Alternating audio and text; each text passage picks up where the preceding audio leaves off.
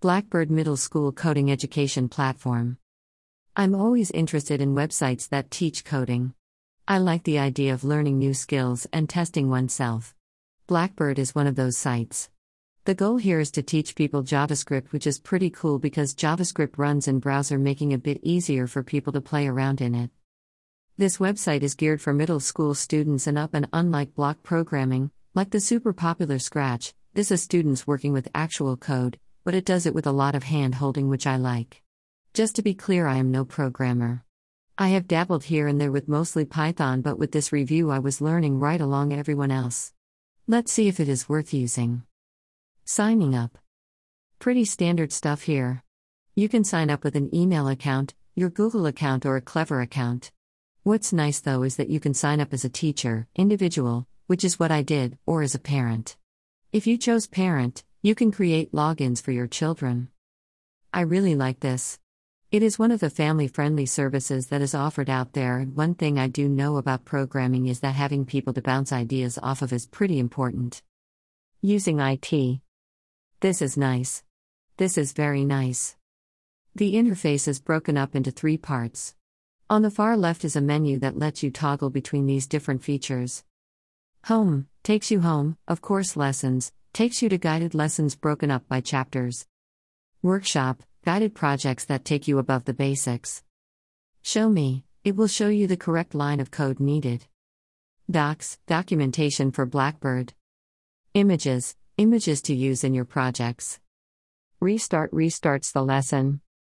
Work on, lets you take your current code from a lesson slash workshop, and lets you play around with it freely. Then there is the middle section. Here you will find the content of the lessons or workshops. In other words, here is where the instruction takes place. I like the way that Blackbird introduces the instruction. It is just enough handholding to make you feel comfortable to make those leaps while coding, but not too much. The instruction is written very concisely and to the point. It doesn't try to over explain anything. Do you notice that deep dive button? When you hit that, here is what you get. It's a detailed breakdown of the text. Other times it can be detailed explanation of how an image will translate from code to the canvas. It's nice and again it is just enough. They don't beat you over the head with the same explanation over and over again. Instead, it references back to where you can find previous explanations. I imagine programming is a lot of looking up references and techniques. Getting a person familiar with that practice is a pretty good idea. Then the actual coding area or the integrated development environment. IDE for short. This where the magic happens. Here there are commented out instructions on what to do when what lines. This becomes less and less as you progress through the lessons. After you type your code, you hit the check code button to see if you've done it correctly or not. Then it is off to the next lesson, which often builds off the code you just wrote. I like this, it feels more like a project than just standalone skills that seemingly have no connection to anything. Also, once it is checked, it does not let you go back and change that line, or lines, of code. At first, this may seem counterintuitive, but as you progress and the code gets more and more complex, it makes sense. Depending on what you're doing, going back and making small changes can sometimes lead to big problems down the road. Here, the lesson is simple. If it works, leave it alone and move on. When you mess up, and you will eventually mess up, it gives you helpful hints to not only where the issue is, but why it is wrong. Quality of lessons. Like I mentioned before, I am no programmer.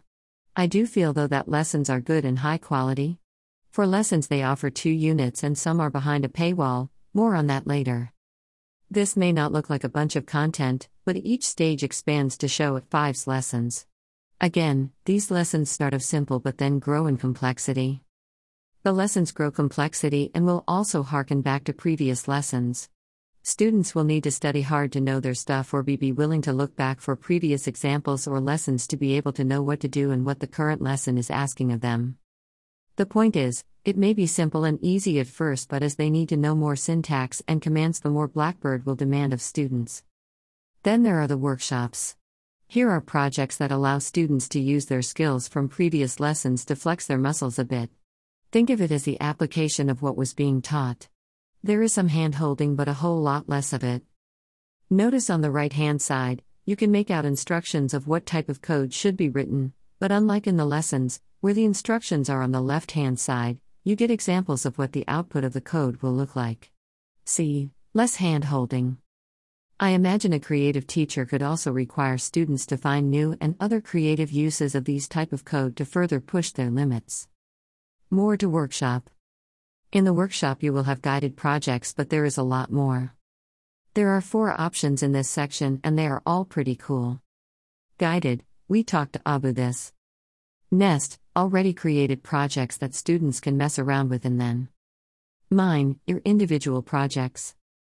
Friends, you can have friends and share projects with. The person must already have a Blackbird account, though I did not try this out. I love that there is a place where you can just play around with different, already created programs.